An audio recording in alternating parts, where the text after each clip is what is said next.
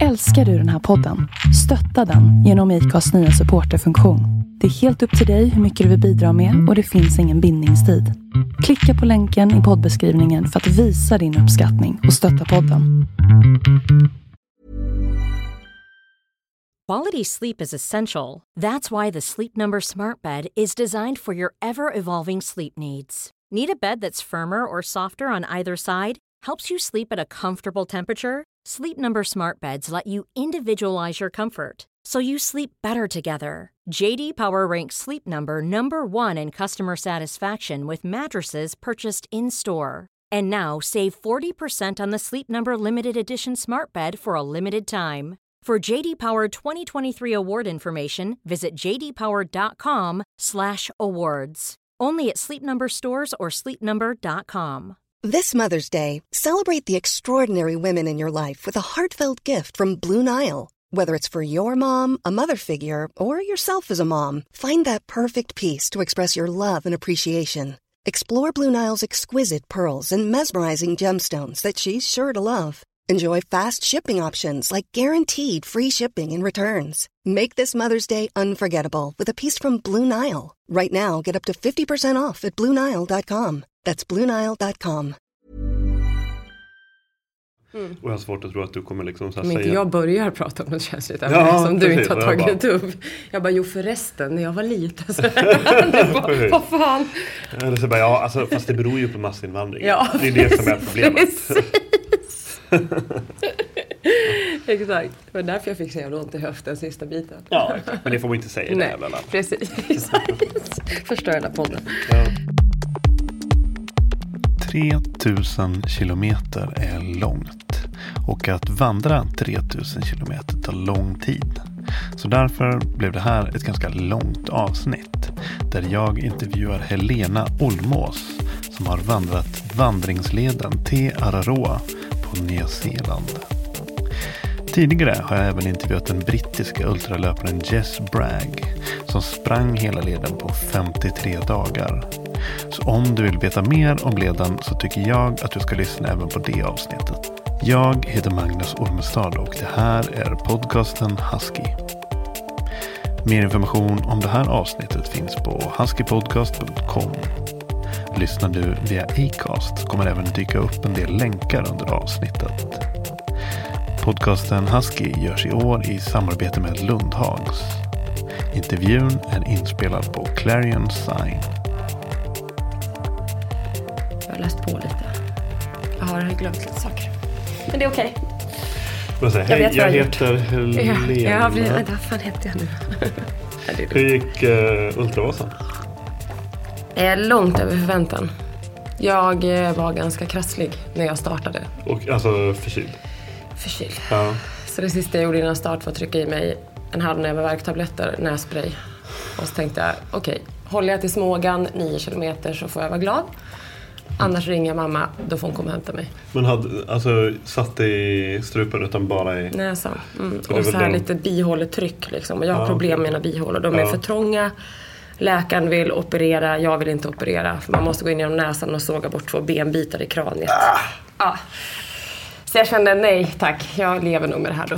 Det här kan kanske vara det äckligaste jag har sagt i den här podden. Mm. Men har du en sån här, för jag brukar köra sån här näs... eh, Skölj. Ja. Ja, det gör jag också. ja, det är fantastiskt här på våren. Shit vad det är gött alltså. Jag vet, det är jätteskönt. Det är inte så fräscht men det är skönt. Nej, det är samma man tänker. Jag hoppas ingen kommer in i badrummet just nu. Nej, precis. Ja, men det gick bra. Jag, min puls höll sig låg och jag kom in en och en halv timme innan jag hade tänkt att jag skulle komma till målet. Så, att, Och, och vad pratar vi för tider då? så 11 timmar vill jag komma under för att då fick jag medalj. Det är damernas medaljtid. Ja. Och jag gick i mål på 9 timmar och 28 minuter. Det är ju liksom Lite missberäkning. Sex minuters tempo helt Ja, enkelt. precis. I nio mil. Ja, Enkel matematik. inklusive lite pannkaksstopp och byta skor och lite sånt. Mm. Ja, du bytte dojor. Gick du upp en storlek eller? Nej, jag bytte från eh, terrängskor till asfaltskor i Evertsberg. För sista biten är ju nästan bara grusväg och breda fina skogsvägar. Så då vill jag sätta på mig mina sköna asfaltskor som jag bara kan sväva. Just för då, då fick du lite mer dämpning. Och, Ja, precis. Och torra skor. det regnade nästan hela loppet. Så. Mm. Men är det jättenegativt att det regnar hela loppet? Alltså jag tycker det var jätteskönt. Ja. Jag hatar ju när det är 30 grader och sol. Precis. Då hade jag nog blivit helt knäckt längs vägen. Mm. Hur var stämningen liksom i startledet och ni deltagare? Och liksom... Helt fantastiskt. Alltså fem minuter innan start börjar spiken räkna ner. Nu är det fem minuter till start och det är inte så vanligt. I vanliga fall börjar de räkna efter Och så 30 börjar sekunder. Liksom. Fyra minuter och 59 sekunder, fyra minuter och 58 sekunder. Exakt. Då börjar liksom alla bara jubla och applådera och det är, klockan är liksom fem i fem på lördag morgon. Ja. Jag hade varit uppe sedan klockan ett på natten. Då ställde jag klockan och gick upp. Käkade frukost kvart i två på natten. Och, Ja. eh, men folk var så taggade och de började spela så här pampig filmmusik och det var dimma över hela Sälen. Och det, ja, det var ju så häftigt alltså. Men var det, det kan inte vara så här jättemycket publik som är uppe och ute då eller? Ja men ganska många. Det var rätt mycket Anhöriga. alltså, anhöriga som Ja. hade skjutsat dit galna löpare och så. Säger man anhöriga? Det låter så här som Ah, det låter som att Släkt och vänner. Precis, ja, precis. Nära och kära kanske vi ska Ja, säga. ja, Mm. precis.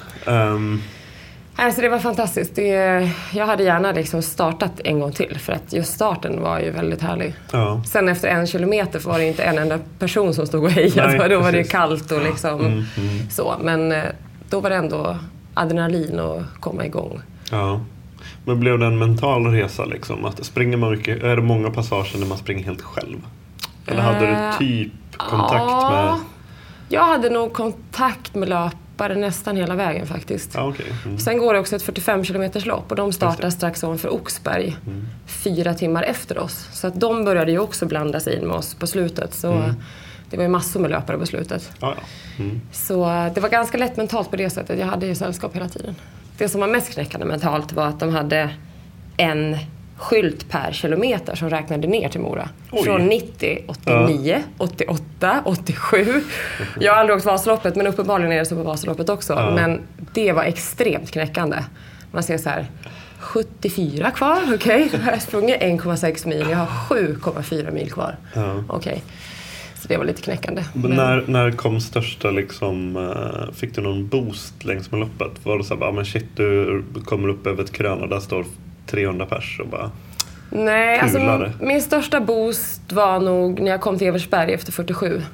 För då såg jag min mamma och min moster för första gången. Jag visste att de skulle stå där. Ja. Och då visste jag att jag skulle få äta pannkaka och byta skor. Så då var jag helt, jag var helt hög. Ja, Eh, och jag var med på ett Ultravasaläger i somras och då sa de till mig så här. Är man fräsch i Evertsberg, då har man stor chans att ta sig i mål. ja. Och jag kände mig helt oberörd när jag kom till Eversberg. Så jag, då, bara det gav ju supermycket energi och då kände jag nu ska det mycket till om jag inte ska ta mig in i mål. Eh, pank, var pannkakorna från dem eller var det liksom Nej, i det var på kontrollen. Så Ja, de man får, får, man, får man så här, får man få, vad heter det, external aid? Ja, Eller, absolut. Det är inte helt unsupported utan Nej, du, nej, de nej. kan... Ja, absolut. Ja. De kan langa hur mycket som helst. Mm, mm.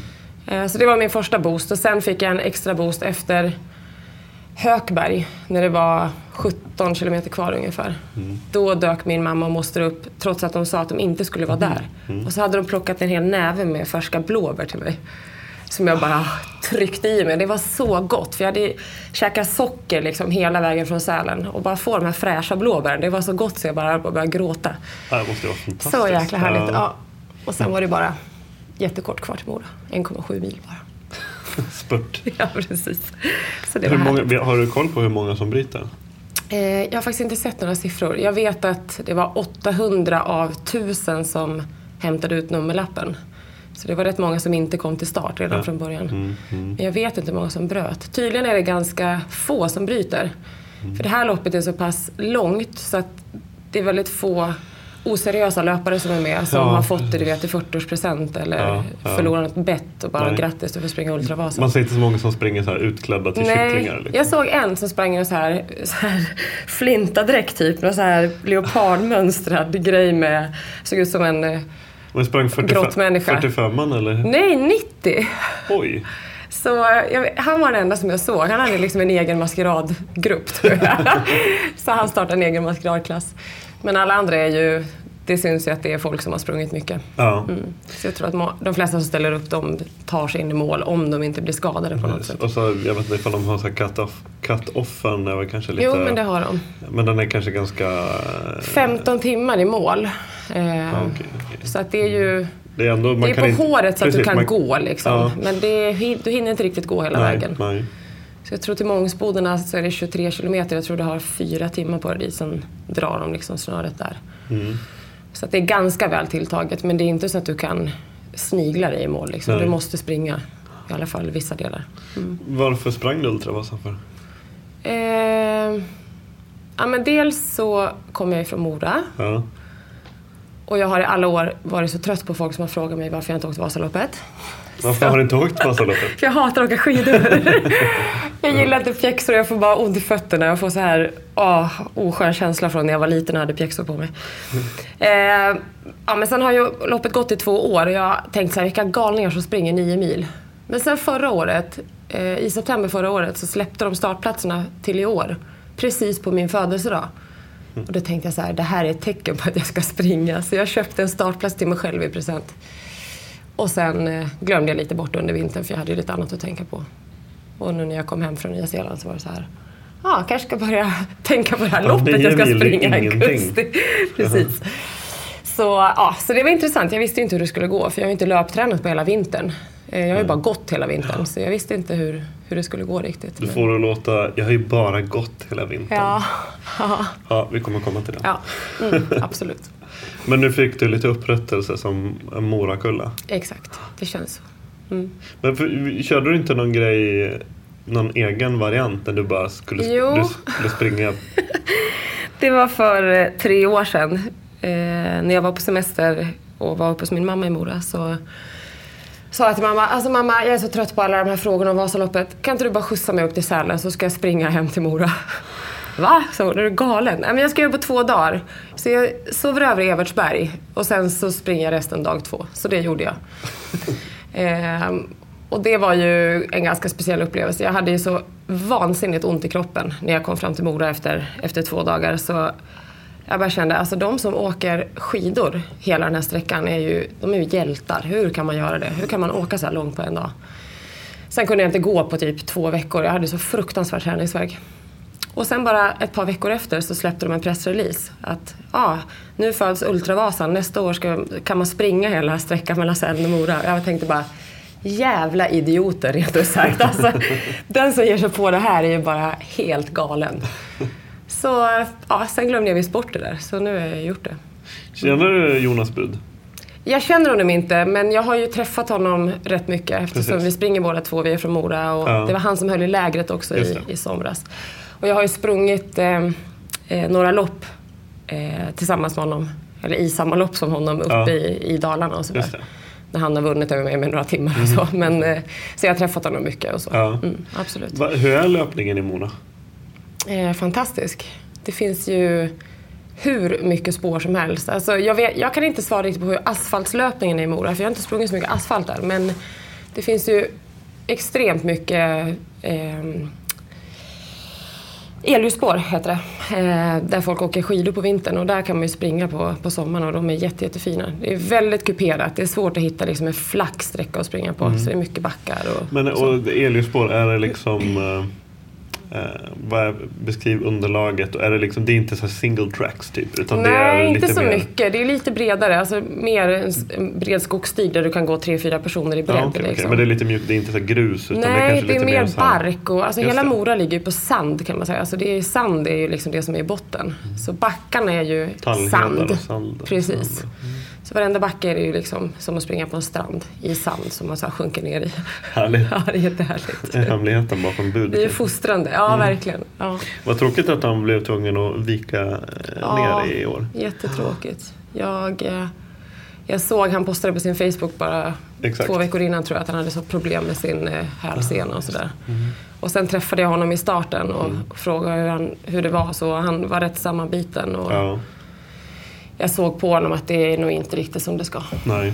Men det är väl på något sätt också det som gör en stor idrottsman också. Att kunna liksom fatta sådana beslut och liksom Mm. veta att Verkligen. en bra prioritering. Liksom. Mm. Och sen tycker jag han var så fin efter loppet för då skrev han ju på sin Facebook och förklarade eller berättade om sitt lopp och så och hur han när han klev av sprang av banan och in i famnen på sin fru Exakt. och började gråta och satte sig Ja. på en stubbe och bröt ihop. Ja. Och det är också så här skönt att höra att han är ju liksom för många en maskin som bara kör och kör och kör och springer i tempon så man kan inte förstå att det är sant. Men han är ju också bara en människa innerst inne och det är härligt att få höra det. Ja, Jag har ju intervjuat både honom och Max King som kom Ja, tvåa förra året. Ja. Mm. Han älskade ju Ultravasan och tyckte att det var fantastiskt. Hela historiken bakom och Mm. bygden och naturen och allting. Så att det känns som ett lopp som har en ganska spännande framtid. Ja, och Vasaloppet är ju en organisation som är helt fantastisk. Tusentals volontärer och, och funktionärer längs vägen som är bara helt fantastiska. Det är allt från tanter som står och bjuder på kanelbullar till idrottsmän som står och hjälper till. Det är liksom helt, helt underbart längs vägen. Fantastiskt. Du blev buren runt Kungsholmen. Ja, precis. Du vet allt om mig. Ja, det blev jag. Ehm, det där är en ganska kul historia. Det började ju som ett skämt egentligen för, kan det vara två år sedan nu kanske? Jag och min kompis Erik satt, eh, vi kommer inte ihåg exakt var vi satt. Jag tror att vi satt och drack vin, han tror att vi inte gjorde det. Men med tanke på hur det här slutade så tror jag att vi drack vin. Det måste varit inblandat. Det verkar inte som ett beslut som man fattar liksom helt nykter. Eller helt. Över en frukostkaffe. Nej. Ehm, han, eh, Erik gillar att simma så han kom på att han skulle simma runt Kungsholmen och frågade mig om jag ville följa med. Och jag sa, Erik aldrig i livet, jag hatar att simma, jag är skitdålig på att simma. Det, glöm det ah, men kom igen, kan du inte hänga på då? Och då sa jag, slängde jag bara ur mig så här. Ja visst Erik, alltså, den dagen du bär mig runt hela Kungsholmen, då ska jag simma med dig runt Kungsholmen. Och det tog han visst på allvar. Vi skakade hand, jag trodde han skulle glömma bort det där. Det gjorde han inte. Så eh, hela vintern eh, som var nu så har han tränat och stått med viktväst på löpbandet på gymmet där han tränar och bara stått och nött mil för att träna upp sig inför det här. Hans pappa har tagit en gammal vandringsryggsäck från 70-talet med stålram och byggt om så att den kan bära en människa med så här cykelsadel på, stigbyglar och allting. Så när jag kom hem från Nya Zeeland i våras så stod han där och bara okej, när kör vi? Och sen körde vi. Och han bar mig, alltså jag väger 60 kilo och han bar mig en hel mil runt Kungsholmen på fem timmar och 55 minuter. Helt fantastiskt. Vad sa folk när ni... Alltså, ja, det var galet. En, en del i det här, eller egentligen den största delen i det här var också att vi skulle eh, göra en insamling till Cancerfonden. Det var ju det som var hela grejen. Och folk verkar ju gå igång på galna människor som gör helt sjuka saker. Så att vi lyckades ju få in 43 000 till Cancerfonden tror jag längs vägen. Eh, så vi, Eriks pappa hade gjort skyltar med så här sms-nummer, man kunde sms, smsa in en femtelapp och sådär. Skänk pengar till Cancerfonden. Och vi döpte projektet till Bär en vän, så vi gick runt med liksom skyltar runt hela Kungsholmen. Så folk liksom lutade sig ut från bilar och så här gav, gav liksom sedlar i en burk som vi hade med oss. Och det var helt fantastiskt. Eh, och så la vi ut ett event på Facebook så vi hade ju ja, hundratals människor som visste att vi skulle göra det här. Så att det kom ju alla mina vänner kom ju liksom och följde med en liten bit. Min mamma gick med hela vägen runt och vi var ett gäng på, jag tror säkert vi var 15-20 pers i slutändan som gick i mål vid, vid Hornsbergs strand. Så det var helt fantastiskt. Det var helt galet faktiskt. Och hur lärde du känna honom? Eh, han... Eh, Vad förde dig Ja, alltså han, han var anställd hos en, en av mina kompisar. Eh, och vi träffades på en, på en eh, middag bara ute på stan en gång. Eh, och vi började prata om, om film. Och så visade det sig att han driver en filmsajt, eh, filmkritikerna.se. Och jag som jag älskar film och bio, ja men ja, ska du inte börja skriva filmrecensioner hos mig? Och sen, ja på den vägen är det. Så, och det är några år sedan nu. Så. Och sen dess så har vi hängt en del. Han är en otroligt härlig person med mycket energi och ja, inspirerande. Mm. Men för, för jag fick för mig att du hade varit så för du jobbar som PT. Mm, precis, mm, stämmer. Men han har, du har inte fostrat honom. Eh, nej, det har jag inte. Han tränar där jag jobbar nu, men jag tränar inte honom. Jag har tränat honom några gånger och jag har också eh, kört lite löpcoaching med honom när han fick för sig att han skulle börja springa en gång i tiden, för ett par år sedan. Eh, men jag tränar honom inte regelbundet. Jag tror att det är, ibland är det svårt att träna någon som man känner för väl också. Det är nog bra att han får någon annan som piskar honom faktiskt. Eh, har du simmat runt Kungsholmen än? Nej, jag har inte gjort det. Kommer- Meningen var faktiskt att vi skulle göra det eh, en vecka efter min Ultravasa. Men jag sa till Erik så här, eh, jag vill inte riskera att behöva ställa in. Jag vet inte vad som händer med min kropp efter nio mil. Jag vet inte om jag blir sjuk, vilket jag blev. Eh, och, eh, ja, så vi får skjuta på det helt enkelt. Och hinner vi inte det nu innan det blir för kallt i vattnet så får vi i värsta fall göra det inomhus i bassäng i, sommar, eller i vinter. Och då får jag simma en mil i bassäng. Nej! Jo! Men då är det bättre att ni väntar till nästa Väntar, år. eller hur? Ja, det är det. Det är bra att du säger det. Det är Ja, bra att du säger fan. det. Ja. För vi kollade för det första upp om det ens går att simma runt Kungsholmen. Jo, men det Och det jag. går. Ja. Men vattnet i Karlbergskanalen är eh, otjänligt. Så Stockholms stad avråder ifrån bad i den kanalen. Så då har vi börjat kolla ut en ny rutt. Så då har vi tänkt att vi ska kanske simma runt Lilla Essingen där jag bor, några varv tills det blir en mil. Mm. Eller hitta en annan sträcka som är lika lång. Jag vet att det var några, bland annat Daniel Adams-Ray och Ja, just det, några, det de såg jag. simmade runt Precis. eh, Kungsholmen Ja, det var inte så länge sedan. Det var i somras. somras. Just det. Ja. Och det sa Erik till mig. Men jag har sett folk som gör det. Och jag sa, Erik vet du vad, jag skiter i vad andra gör men jag vill inte bli sjuk. Eh, och säger Stockholms stad att man helst inte ska göra det så känner jag så här, ah, vad är det värt? Ska jag bli jättesjuk på kuppen Mm. eller ja. Så vi får se. Men till våren kanske det är jättefint badvatten där. Då kanske Mm. vi kan simma ändå. Hur hamnade du i tjänsten som PT? Eh, det är en ganska intressant historia. Det var 2009 så jobbade jag på Peak Performance huvudkontor här i Stockholm. Och eh, på våren, tidig vår, så fick jag reda på att eh, det skulle bli cost savings i personalen. Det skulle dras ner på personalstyrkan extremt mycket. Jag hade varit där i fem år och jobbade på marknadsavdelningen. Med Fredrik Kjellberg? Med Fredrik Kjellberg, precis. Gemensam Exakt. bekant. Precis, Ja. stämmer. Så han var min närmsta chef. Ehm, och jag tror att vi var 25-30 personer som blev varslade om uppsägning eh, i hela organisationen. Vi var väl 300 anställda någonting worldwide då. Och jag fick gå från jobbet i juni 2009. Jag eh, kände bara att, alltså jag, i ärlighetens namn så satt jag mest vid mitt skrivbord för att det var ganska bekvämt att ha ett jobb just då. Jag trivdes inte jättebra på jobbet. Jag jobbade lite för mycket. Jag kände väl att jag vill inte sitta vid ett skrivbord på heltid. Jag vill jobba med människor och hade väl ändå liksom börjat kollat runt efter andra jobb.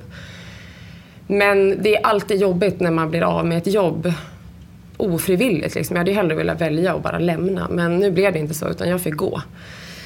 Eh, så att jag fick gå i juni och eh, eh, hade lön under hela sommaren. Eh, och visste inte alls vad jag skulle göra. Jag hade ingen aning om vad jag skulle göra. Så min plan var eh, att ta hela mitt sparkonto och dra till Ecuador, där jag hade varit på semester ett år innan. För att jobba på en lodge ute i Amazonas, där jag hade fått erbjudande om att jobba mot logi och mat. Och jag tänkte att det är perfekt, jag kan bara vara där och lära mig prata spanska och bara hänga liksom i Ecuador. Eh, sista dagen när jag var på väg hem från, från Peak Performance så blev jag ikappcyklad av en kollega som jag knappt har pratat med. Det var ett till företag som satt i samma lokaler som jag inte jobbade jättenära med. Och hon var så här, ja ah, förlåt vi har inte pratat så mycket under åren men alltså jag måste bara säga att det är så tråkigt att du ska sluta hos oss. Vad ska du göra nu? Och jag bara, jag har ingen aning. Jag har inget jobb att gå till och jag har ingen aning vad jag ska göra. Ja, men du som tränar så mycket, alltså, du borde jobba med träning. Min systers man äger ett gym. Jag, ska, jag ringer honom på en gång. Så här. Och då visade det sig att det var, det var vdn på Balance ute i Solna som var hennes systers man. Så hon ringer till honom. Jag kommer dit, får komma dit på intervju. Det jobbet blir ingenting. Men eh, den största ägaren till Balance är Master Training som nu är min eh, arbetsgivare. Så bara någon vecka efter det så ringer eh, ena ägaren till Master Training till mig och säger ja hej jag har hört att du har varit på, på intervju på Balance och vi har fått tips om dig och vi behöver personal. Och så halkade jag in på, på Master Training som receptionsansvarig. Och jag tänkte okej okay, det här ska jag väl inte göra resten av livet men det är ju ett bra jobb liksom. Och sen tog det nog inte mer än ett par månader kanske när min chef sa till mig du har aldrig funderat på att bli personlig tränare? Nej, det har jag nog inte gjort.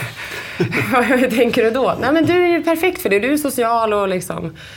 Så ja, då gick jag en PT-utbildning och på den vägen är det. Så det var egentligen ett Det är de bananskal. Liksom. Ja. Så jag tackar ju Peak Performance att de gav mig sparken. för det kanske faktiskt är det bästa som har hänt mig i mitt arbetsliv. Superbra. Ibland behöver man bara Vad puttas det, ut. vad liksom. var det för någonting som öppnades upp? Vad var det för dörr som öppnades upp när du började jobba som PT? Eh, oj. Det är en bra fråga. Eh, jag känner ju att eh, det här jobbet som, som tränare, eller kanske specifikt inte som personlig tränare, men för att jobba med människor för att försöka få dem att må bättre och få bättre livskvalitet är någonting som jag inte förstår att jag inte har gjort hela tiden. Det är helt fantastiskt. Det är en otroligt härlig känsla att gå hem från jobbet varje dag och känna att man faktiskt har gjort skillnad för människor och deras hälsa.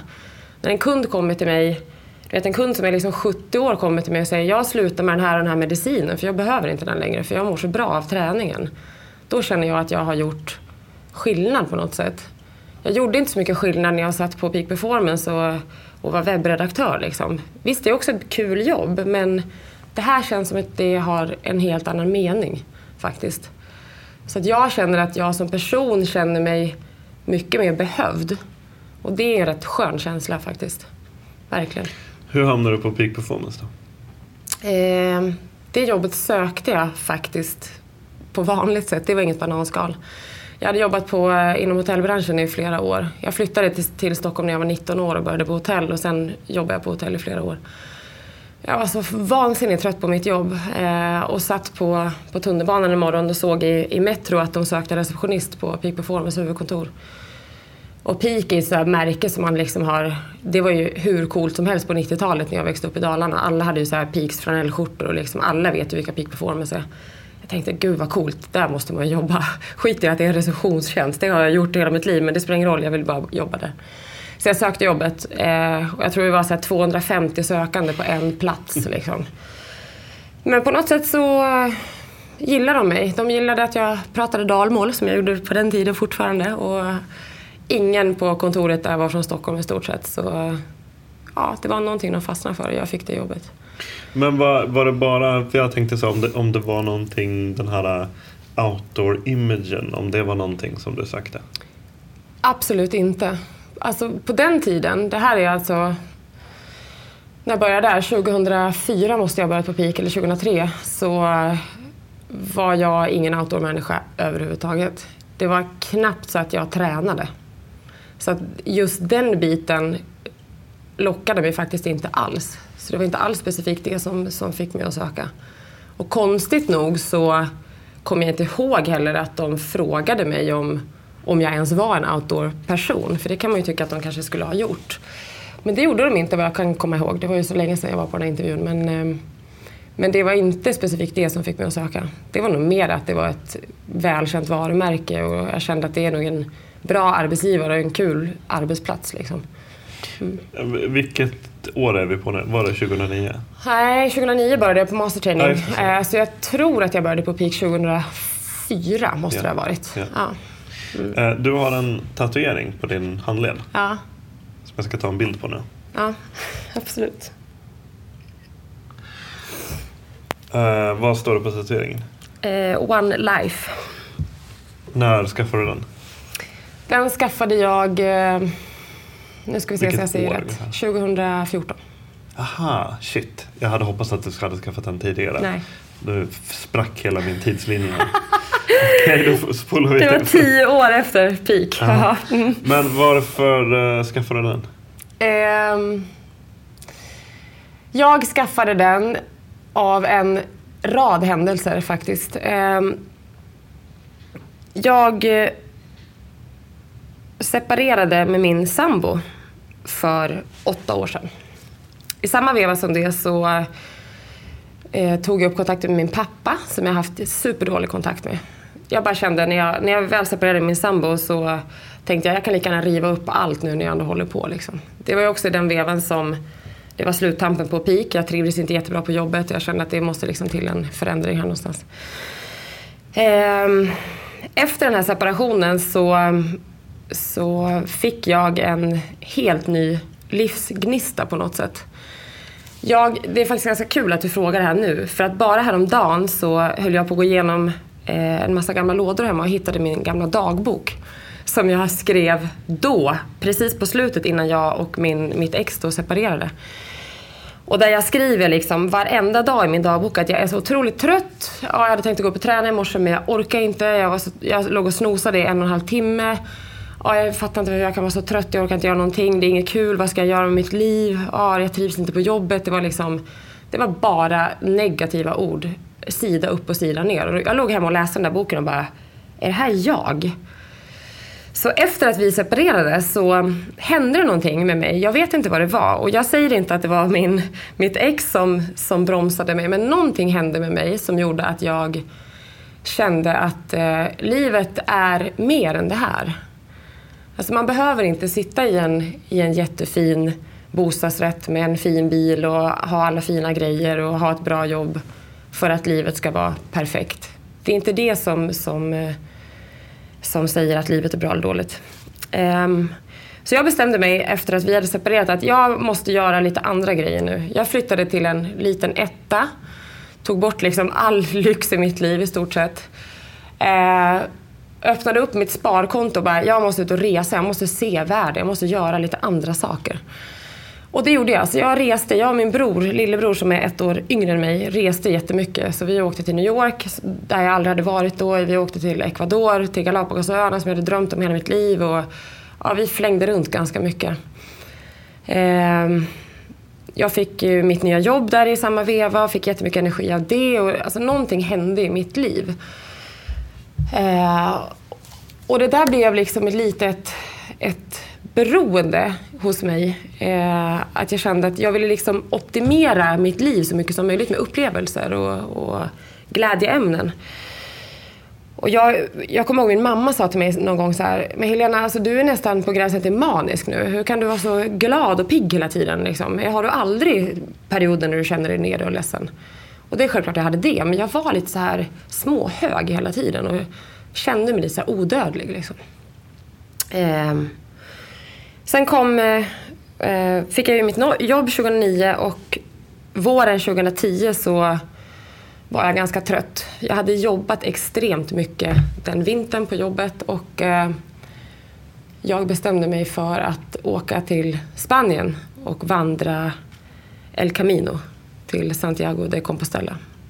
Jag hade aldrig vandrat i hela mitt liv, och, men jag hade läst mycket om det och läst Paolo Coelhos bok Pilgrimsresan flera gånger. Och jag kände bara det är ju en perfekt grej att göra nu för jag behöver verkligen bara starta om allting. Jag var väldigt, väldigt trött och sliten.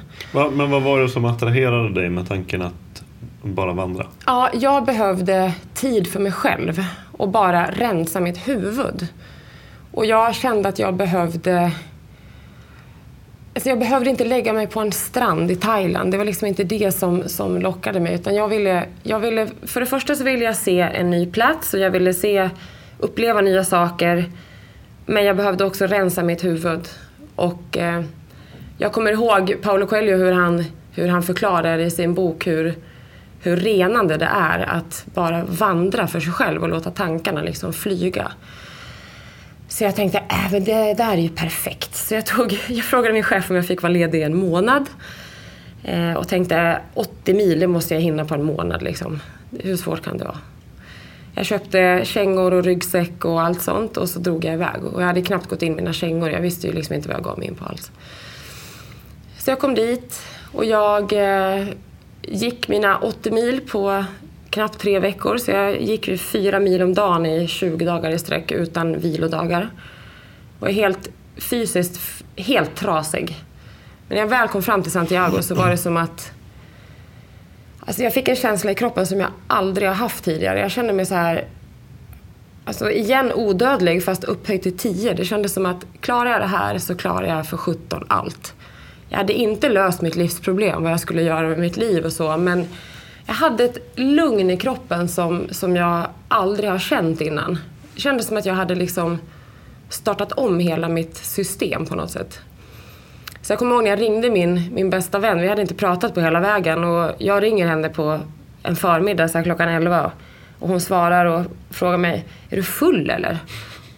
Jag bara, full? Nej, vad, vad menar du? Ja, men du låter så sluddrig.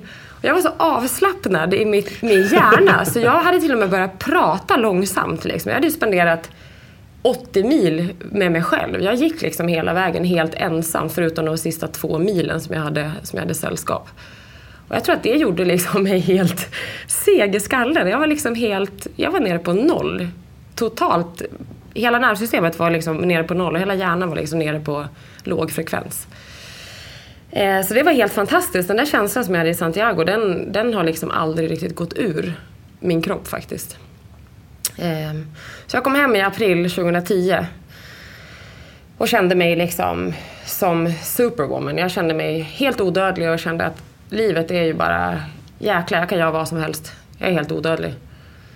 Och sen i december 2010 så får min mormor en stroke och dör. Och min mormor är den person i mitt liv som har kanske påverkat mig mest. Alltså hon, hon har liksom alltid varit min stora förebild och min bästa vän och en sån här klok tant bara som alltid har funnits där. Vi har varit liksom bästa vänner. Och när hon rycktes ifrån mig då så kände jag så här, okej, okay, jag kanske inte är odödlig ändå. Livet är inte för evigt. Min mormor skulle leva för evigt, men det gjorde hon inte. Och jag kommer inte heller göra det. Så plötsligt så gick den här odödlighetskänslan bort och jag blev liksom medveten om istället att jäklar, vi, vi har liksom inte obegränsad tid här på jorden. Vilket såklart inte gjorde att jag lugnade ner mig utan det blev snarare så att det, jag fick ännu mer eld liksom, till att göra en massa saker. För jag kände jäklar, här gäller det att ligga i om man ska hinna med allting man vill göra i livet. Så jag fortsatte att resa och, och, och köra på. Fram till för tre år sedan. Då min moster, som är en jättenära vän till mig, vi står varandra jättenära. Hon är 14 år äldre än mig bara, så vi står varandra väldigt, väldigt nära. Fick eh, bröstcancer. Och eh, genomgick två operationer och cellgifter och strålning och allting. Och eh, jag fick återigen den här känslan, men hjälp, bromsa liksom. Vi har bara det här livet. Nu har hon blivit sjuk, hon som är liksom släktens starkaste kvinna. Nu ligger hon plötsligt i soffan och orkar inte ens prata liksom. Hon ligger bara och sover. Eh, och jag blev återigen så här medveten om att ah, vi är inte odödliga. Vi vet inte hur lång tid vi har kvar. Hon var ju bara frisk igår kändes det som och nu är hon, skulle hon lika gärna kunna stryka med i en sjukdom. Eh, så det, det gav mig lite så här panik liksom över, över livet överhuvudtaget och att det, det kan för sjutton ta slut när som helst. Det kan ta slut om två timmar eller om 20 år, vi har ingen aning. Så det året som följde var ganska, ganska ansträngande. Det var, det var jobbigt för, för familjen, det var såklart jobbigt för henne och hennes två döttrar. Och, ja, vi hade det ganska tufft. Men hon kom tillbaka och hon överlevde och, och klarade alla sina, sina behandlingar och så. Och idag är hon liksom Hon är ju frisk. Hon är inte frisk förklarad för det blir man inte förrän efter fem år. Hon går men, på regelbunden? Ja, regelbundna kontroller. Hon äter hormontabletter för att hennes tumör var hormonkänslig och ja. sådär. Så. Men hon, hon mår ju bra och är stark och hon är tillbaka mm. liksom. Så det här var alltså 2013. Eh, 2014 så var jag återigen uppe i Dalarna på sommaren. Eh, och eh, det var på midsommarhelgen så satt jag och min mamma i hennes bil på söndagen på midsommarhelgen och hon skulle skjutsa mig från Mora till Rättvik som är en sträcka på knappt fyra mil. Och eh, hon har en liten Toyota Aygo som är ungefär lika stor som en konservburk. Det är världens minsta bil. Och eh, vi ligger på en lång raksträcka och hamnar plötsligt i världens skyfall. Det börjar regna så mycket så att bilar börjar köra i 40-50 km i timmen på, på landsvägen. Och vi ser knappt vad vi kör. Vintertorkarna går liksom på max och det är sånt vansinnigt regn. Eh, så vi ligger längst fram i en bilkö och vi möter en lång kö med bilar som kommer uppifrån ett backkrane på väg ner. Och plötsligt ser jag att längst bak i kön så svänger en stor BMW X5 ut på vår körbana där vi kommer och kör. Och jag har ju åkt den här vägen hundratusentals gånger under mitt liv så att jag säger till mamma så här vad ska han ta vägen? Ska han köra om här? Eller vad ska han? Det finns ingen avtagsväg här. Otippat att det var en BMW X5. Ja, exakt. Precis. Och jag inser att han har ju fått vattenplaning och kan inte bromsa. Så han kommer i full fart emot oss. Och alltså 5-10 meter framför vår bil så sticker han ut i skogen på våran sida och bara kör av vägen rakt ut på ett kalhygge. Så hade jag och mamma varit liksom två sekunder längre fram så hade vi smält med honom och då hade vi varit då hade inte jag funnits idag för så liten är mammas bil och sån fart hade han när han kom. Så vi blir ganska chockade. Vi stannar såklart, vi springer ut och kollar hur han mår. Vi får ringa 112 och så. Han, det är en 19-årig kille som sitter i sin pappas bil och är helt chockad och har ju överlevt på grund av att han har en stor bil. Han har lyckats pricka ett kalhygge bland alla träd där och, och överlever. Men jag kände den söndagen sen jag satt mig och åkte hem till Stockholm att wow, det här kunde ha varit min sista dag i livet. Så dagen efter så ringde jag till Äventyrsresor och bokade en resa till Tanzania för att, för att bestiga Kilimanjaro som jag har drömt om i halva mitt liv. Så um, tre månader senare så åkte jag till Tanzania och firade min 35-årsdag på Kilimanjaro. det var helt fantastiskt. Jag kände liksom, nu har jag återigen fått ett tecken på att livet kan vara slut nu om två sekunder. Det, vi måste liksom leva nu. Jag kan inte gå och vänta på saker. Jag måste göra saker nu. Så det gjorde jag. Ehm, och eh, ja, sen eh, gick tiden och för två år sedan så bestämde jag mig bara för att eh, göra den här tatueringen. För att påminna mig själv. För att jag är ganska dålig på att komma ihåg det här. Ibland kan jag bli så här tråkig när jag ska ta beslut. När folk frågar mig så här, ska du hänga på på det här? Och jag känner så här, jag orkar inte, jag vill bara åka hem och lägga mig i soffan. Så får jag tänka så här nästa sekund, men Helena kom igen nu. Du kan ju dö imorgon. Det är klart du ska hänga med på det här. Men jag, jag kom på mig själv att jag liksom glömde bort det där mer och mer. Och jag kände till slut att jag måste liksom börja påminna mig själv nu att det här är, det här är liksom det enda livet du har. Jag tänkte jag ska pränta in det på min, på min handled. Så jag gick ner på, på en eh, tatueringsstudio nere på Söder och eh, jag skulle egentligen ut på en AV med min bästa vän. Och eh, jag går in där, jag hade printat ut mitt typsnitt och allting från nätet och jag visste hur den skulle se ut. Jag kommer och träffar en kille där med rakat, rakad skalle och stort skägg. Som man förväntar sig Ja, att en precis så. Och jag sa, ja hej, jag skulle vilja ha en tatuering. Och han bara, okej, okay, ah, vad vill du göra? Jag visar texten. Finns det några tider? Han bara, ja, alltså jag har två tider. Den ena är om två veckor och den andra är om 30 minuter. Jag bara, kör. Alltså vi kör om 30 minuter. Så jag fick messa min kompis som, som jag skulle träffa på gondolen och bara, ja, jag kan bli lite sen, jag förklarar sen. Liksom. Och sen när jag kom och träffade henne så hade jag så här gladpack runt hela armen och liksom, hon bara, vad har du gjort? Nej, jag bara tatuerar mig lite. Så det blev också en sån här spontan grej, men det går väl helt i linje med, med tanken att vi bara har ett liv. Precis. Det var bara att göra det. Det var väldigt, blev väldigt symboliskt. Ja, precis. Hur lång tid tog den att göra? Inte så jättelång tid kanske? En halvtimme ungefär. Mm. Så det var inte så farligt. Men det här var alltså då en dryg månad efter att jag hade varit i Afrika. Så då kände jag att nej, nu måste jag påminna mig själv att det är så här det är. Så nu när jag har problem att ta beslut om saker så tittar jag på min vänstra handled och tänker okej, det här var svaret och sen tar jag ett rätt beslut. Det är skönt. Ehm, vad gjorde du, för, om man ska prata om vandring då, vad, vad gjorde du för, gjorde du en massa misstag som du har tänkt tillbaks på i efterhand? Liksom, va? I Spanien menar du? Ja, men liksom, Eller ja, exakt. I, I Spanien, om vi Ja. håller oss kvar där då. 80 mil sa du. Ja, precis. Ehm, Man k- kanske tänka lite på teknik och utrustning Mm. och liksom hela den biten. Jag gjorde ju kanske alla fel man kan göra då. Jag gick för det första med ett par kängor som vägde 800 gram styck. Vilket inte är jättesmart när man ska gå 80 mil. Det blir många lyft. Det blir många kilo till Ja, slut. men alltså, jag räknade ut någon gång att jag har liksom lyft så över fem ton med varje fot. Vilket slutade med att jag blev självklart skadad i både fötter och underben och allting som kunde bli trasigt var trasigt. Så att jag, fick, jag gick hos en sjukgymnast i åtta månader efter min vandring för att få igång mina fötter. Eh, Min vänstra stortåled är fortfarande paj. Den kommer vara paj resten av livet för den, är, den blev så ansträngd av, av det här och trycket ifrån kängorna och tyngden på kängorna. Så det var, alltså det var misstag ett som jag gjorde. Misstag två var att jag hade alldeles för mycket packning med mig.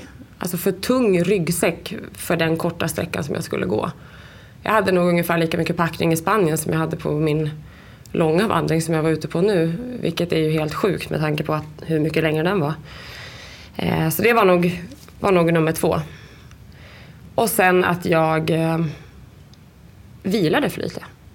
Jag gick ju varenda dag. Jag tog inte en enda vilodag. Nu var jag bara ute i tre veckor så att det klarar man väl kanske på gränsen. Men jag hade behövt vila mer.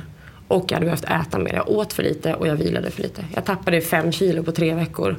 På en kropp som inte hade fem kilo att tappa. Och det tappar man ju också energi med. Så, så ja, det var saker som jag lärde mig.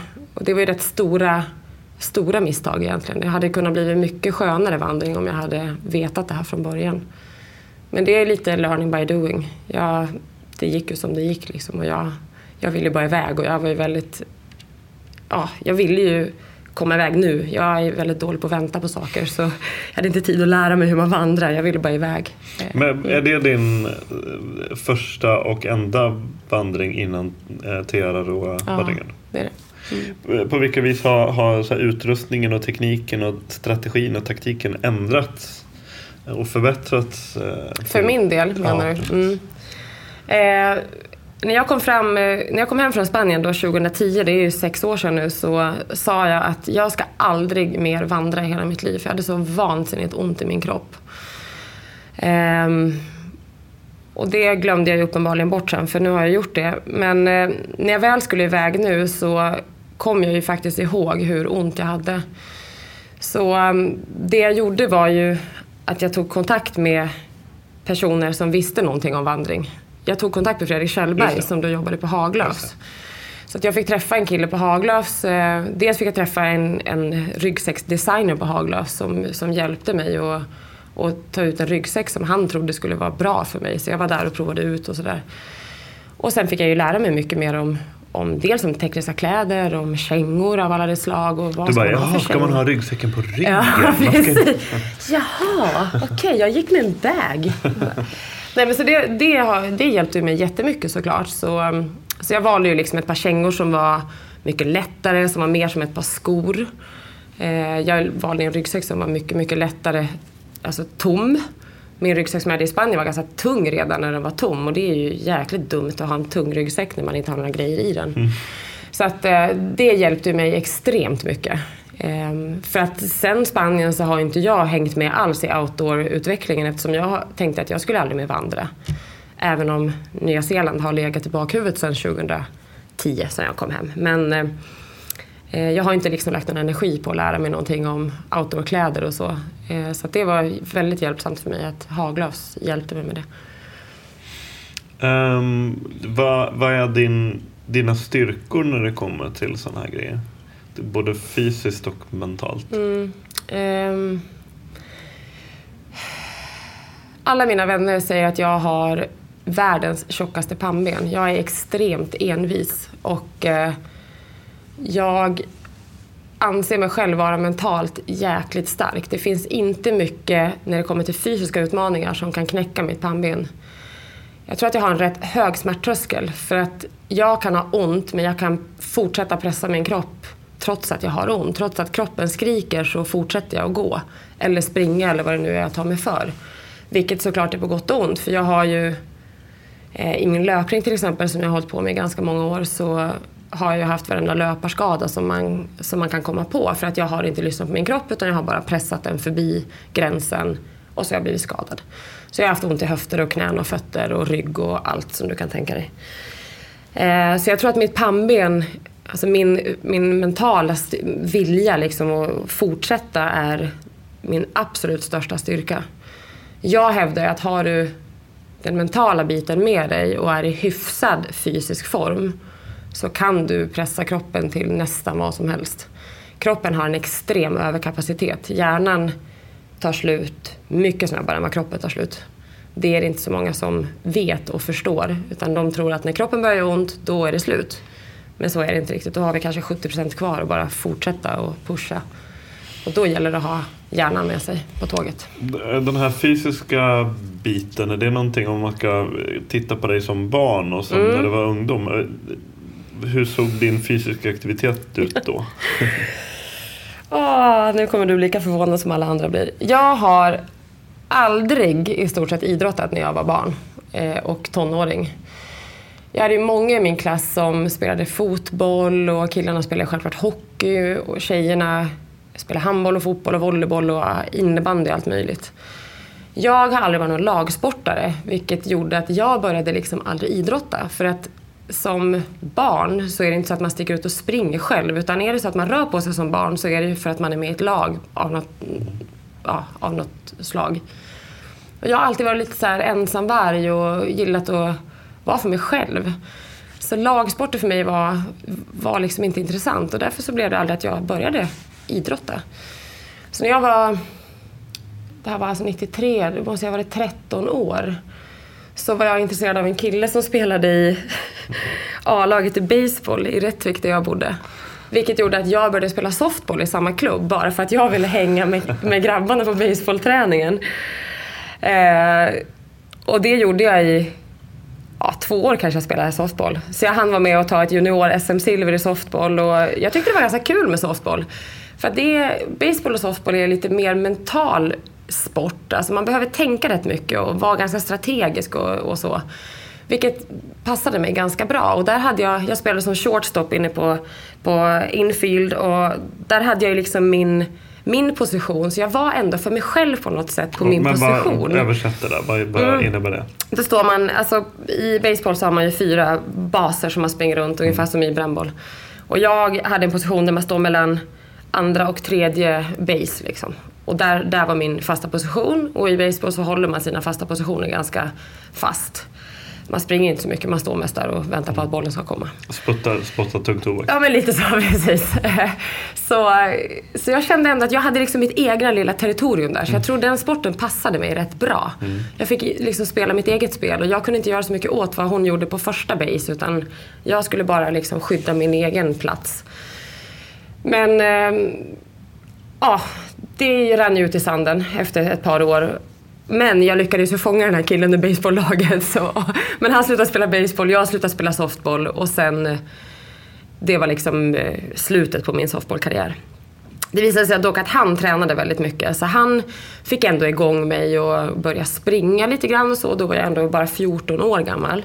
Så jag började springa lite grann och så. Eh, då och började gå på, på pass på så här step up och low impact och high impact aerobics som alla höll på med då. Det här är ju alltså mitten på 90-talet. Eh, så det höll jag på med ett tag faktiskt. Eh, och gick på gym och sådär och, och tränade. Men jag slutade väl med det när jag var 17-18 år. Så det var också bara några år som jag höll på. Sen träffade jag en annan kille när jag var 18 som inte alls höll på med träning och då tränade inte jag heller. Det var ju sån man var när man var tonåring. Liksom. Ja, man bara, röd tråd där. Ja, det är så här, ja, nej, men du gillar inte att träna. Nej, men då tränar inte jag heller. Då sitter vi och kollar på film och käkar mm. ostbågar istället. Så då slutade jag träna igen. Ehm, och sen flyttade jag till Stockholm när jag var 19.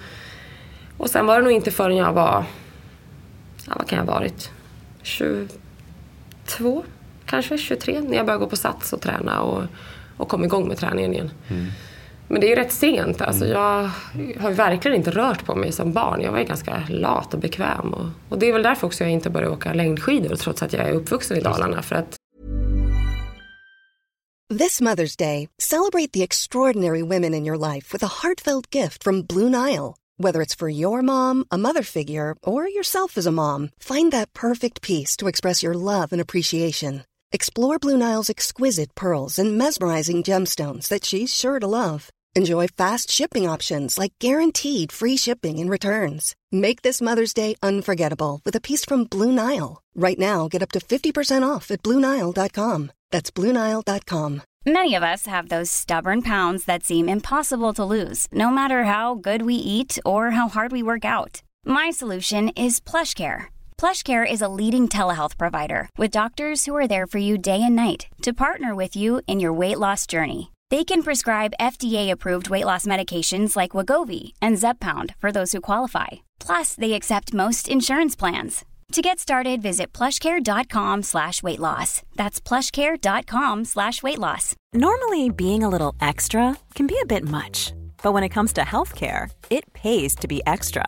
And United Healthcare makes it easy with Health Protector Guard fixed indemnity insurance plans. Underwritten by Golden Rule Insurance Company, they supplement your primary plan, helping you manage out of pocket costs without the usual requirements and restrictions like deductibles and enrollment periods. So when it comes to covering your medical bills, you can feel good about being a little extra. Visit uh1.com to find the Health Protector Guard plan for you. Jag gillar inte det. Jag gillar inte skridskor och skidor och det blev ingen Vasaloppsåkare av mig. Eh, Ja.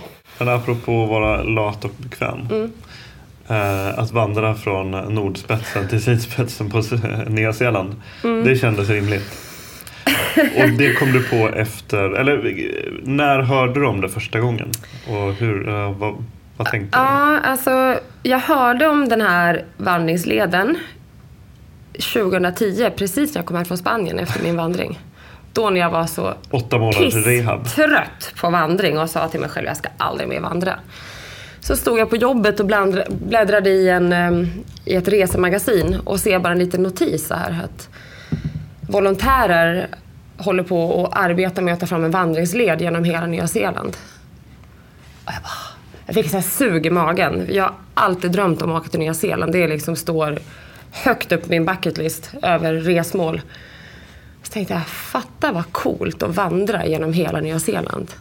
Så nästa sekund när jag läste att vandringsleden kommer bli 3000 kilometer lång och den kommer ta dig över, över eh, alpina areas och genom regnskog och genom floder och berg. Och tänkte jag, men herregud, alltså hur, hur kan man göra det? Hur kan man packa för en sån här vandring? Jag tyckte det var svårt att packa för att gå 80 kilometer grusväg genom Spanien. Jag tänkte, men det där är ju helt orimligt. Hur kan man gå nästan fyra gånger så långt och genom alla, alla de här olika elementen? Det är ju omöjligt. Eh, så även om jag tyckte att det lät hur häftigt som helst så kände jag att det där är ju bara... Alltså glöm det där, det kommer ju aldrig bli av. Aldrig i livet. Och det var 2010. Och nu är det 2016. Så det har ju liksom legat i mitt huvud ganska länge. Eh, ja, så att jag, jag släppte det där. Eh, för jag tänkte att jag måste för det första bli hel så jag ens kan liksom springa fem kilometer. Det här, min kropp var helt trasig. Men sen ehm, i december 2011, det här är alltså ett och ett halvt år efter, så, så öppnar de officiellt den här leden. Och eh, jag hade självklart följt det här arbetet på nätet för att jag kunde ju inte riktigt släppa det 100% utan det var ganska kul att följa arbetet och se hur det gick och så. Eh, så i december 2011 när, de, när invigningen var för, för den här leden så återigen så började jag tänka, gud vad coolt det skulle vara. Men jag slog bort tanken efter en nanosekund igen för jag tänkte, jag hade fortfarande Spanien kvar i minnet och hur ont jag hade haft i min kropp. Så jag tänkte att nej, det, det kommer inte bli av. Men självklart så eh, gav de ut en bok om den här vandringsleden som, som beskrev liksom varje liten sektion med massa fina bilder och sådär. Och den kunde jag inte låta bli att köpa. Så jag gick in på Amazon och beställde hem den och började bläddra i den där. Jag bara...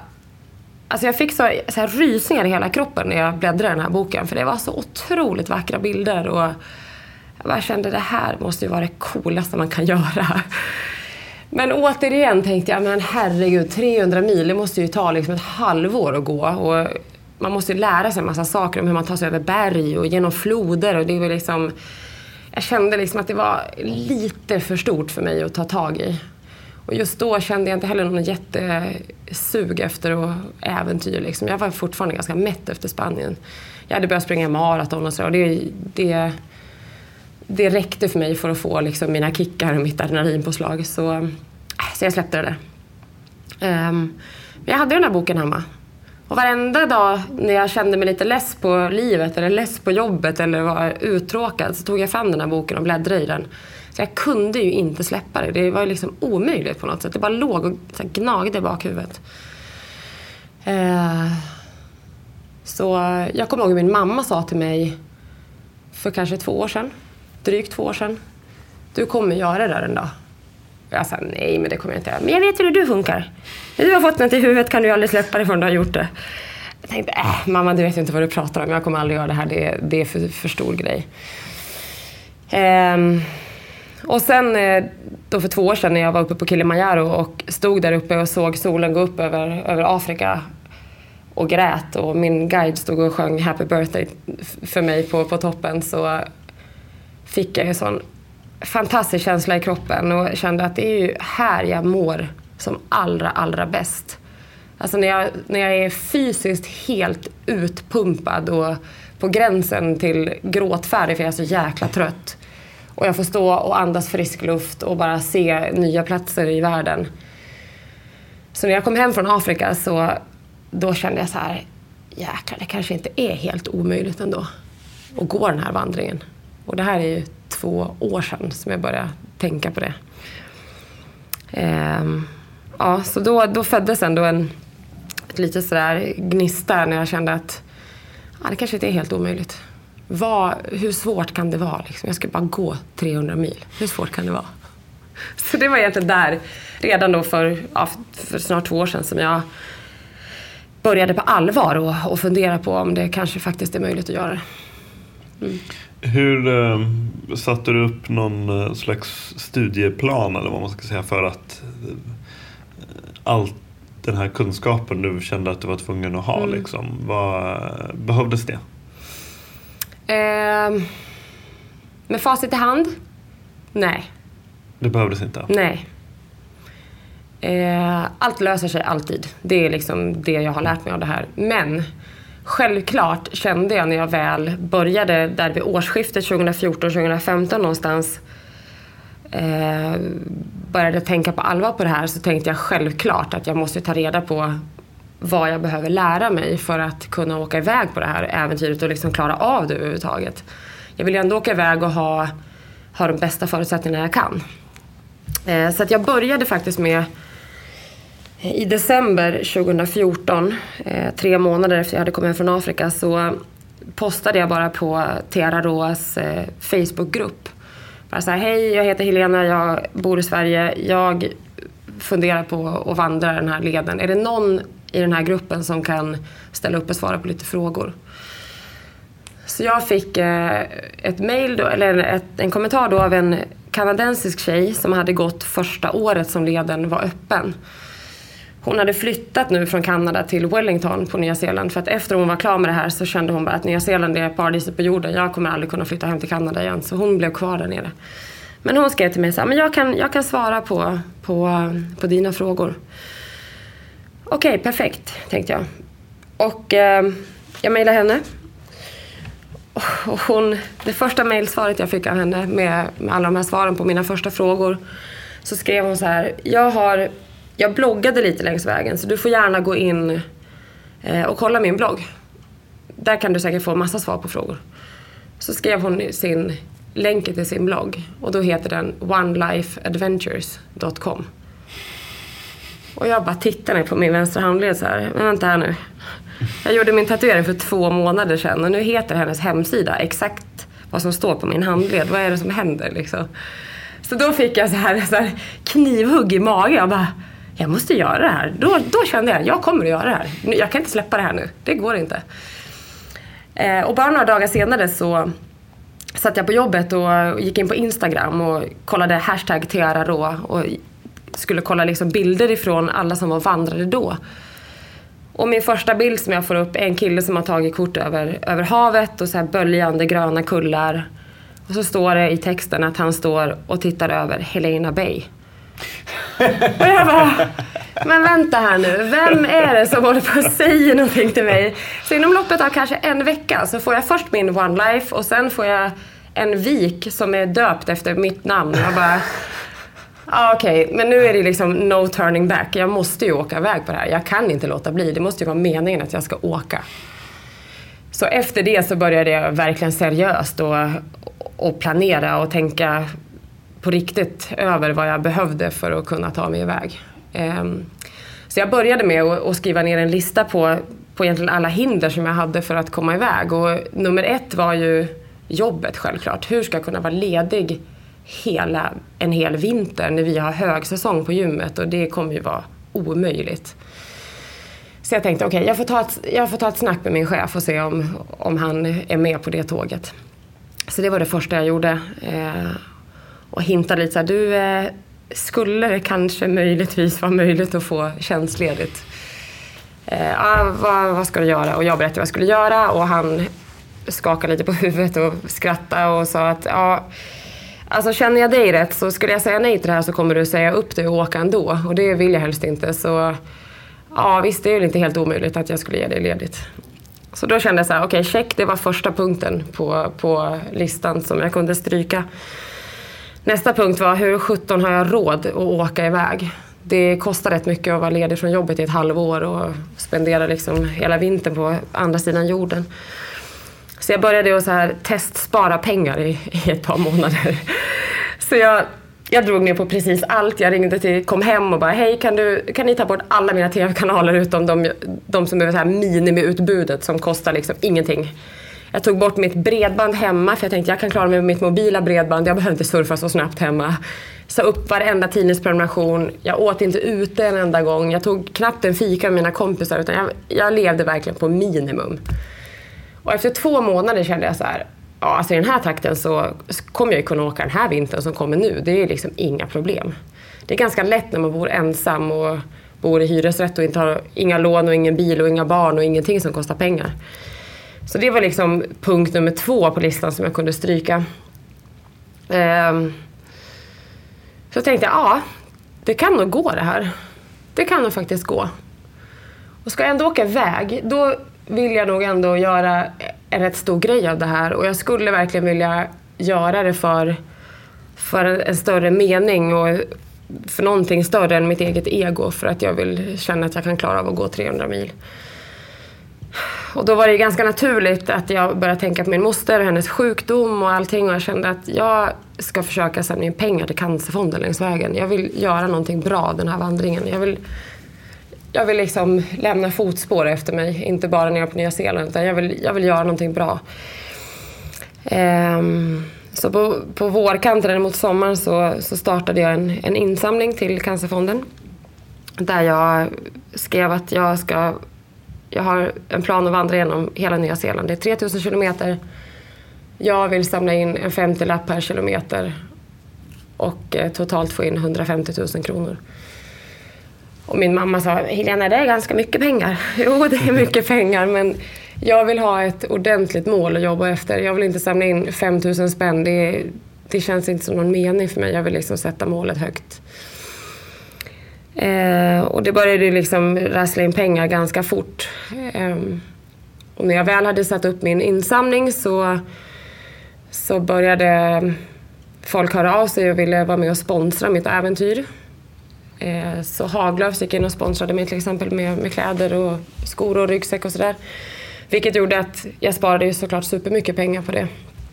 Ehm, jag hade fler sponsorer som gick in. Blå band gick in och sponsrade med frystorkad mat. Silva gick in och sponsrade med pannlampa. Olympus gick in och sponsrade med en kamera. Så, så till slut kände jag så här, wow, jag har, jag har all utrustning jag behöver i stort sett.